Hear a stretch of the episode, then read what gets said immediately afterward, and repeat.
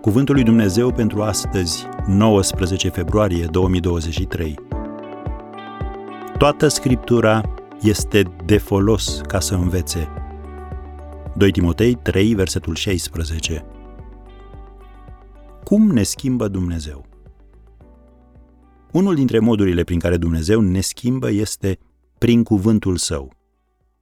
Pavel scria lui Timotei în a doua epistolă, capitolul 3, de la versetul 16, Toată Scriptura este însuflată de Dumnezeu și de folos ca să învețe, să mustre, să îndrepte, să dea înțelepciune în neprihănire, pentru ca omul lui Dumnezeu să fie desăvârșit și cu totul destoinic pentru orice lucrare bună.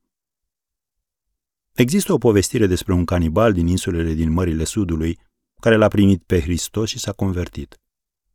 El stătea lângă o oală mare și citea din Biblie, când un antropolog s-a apropiat de el și l-a întrebat, ce faci?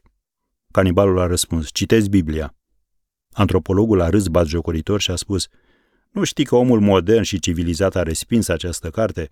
Nu e decât o grămadă de minciuni. N-ar trebui să-ți irosești timpul citind-o. Canibalul l-a măsurat din cap până în picioare și a răspuns încet, Domnule, dacă nu ar fi fost cartea aceasta, ați fi în oală acum. Așadar, cuvântul lui Dumnezeu îi schimbase viața acestui om, dar și meniul. Dacă îți dorești cu seriozitate să-ți schimbi viața, trebuie să aprofundezi Sfânta Scriptură. Trebuie să o citești, să o studiezi, să o memorezi, să meditezi la ea, să vorbești despre ea și să o aplici. Dar credința mea este slabă, spui tu. Citești Biblia regulat? O studiezi? O memorezi? Nu? Atunci cum te aștepți ca credința ta să crească? Biblia spune, credința vine în urma auzirii, iar auzirea vine prin cuvântul lui Hristos. Roman 10, versetul 17. Concluzie.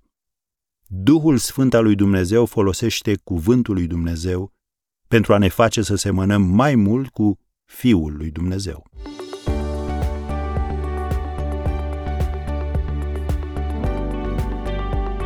Ați ascultat Cuvântul lui Dumnezeu pentru astăzi, rubrica realizată în colaborare cu Fundația SER România.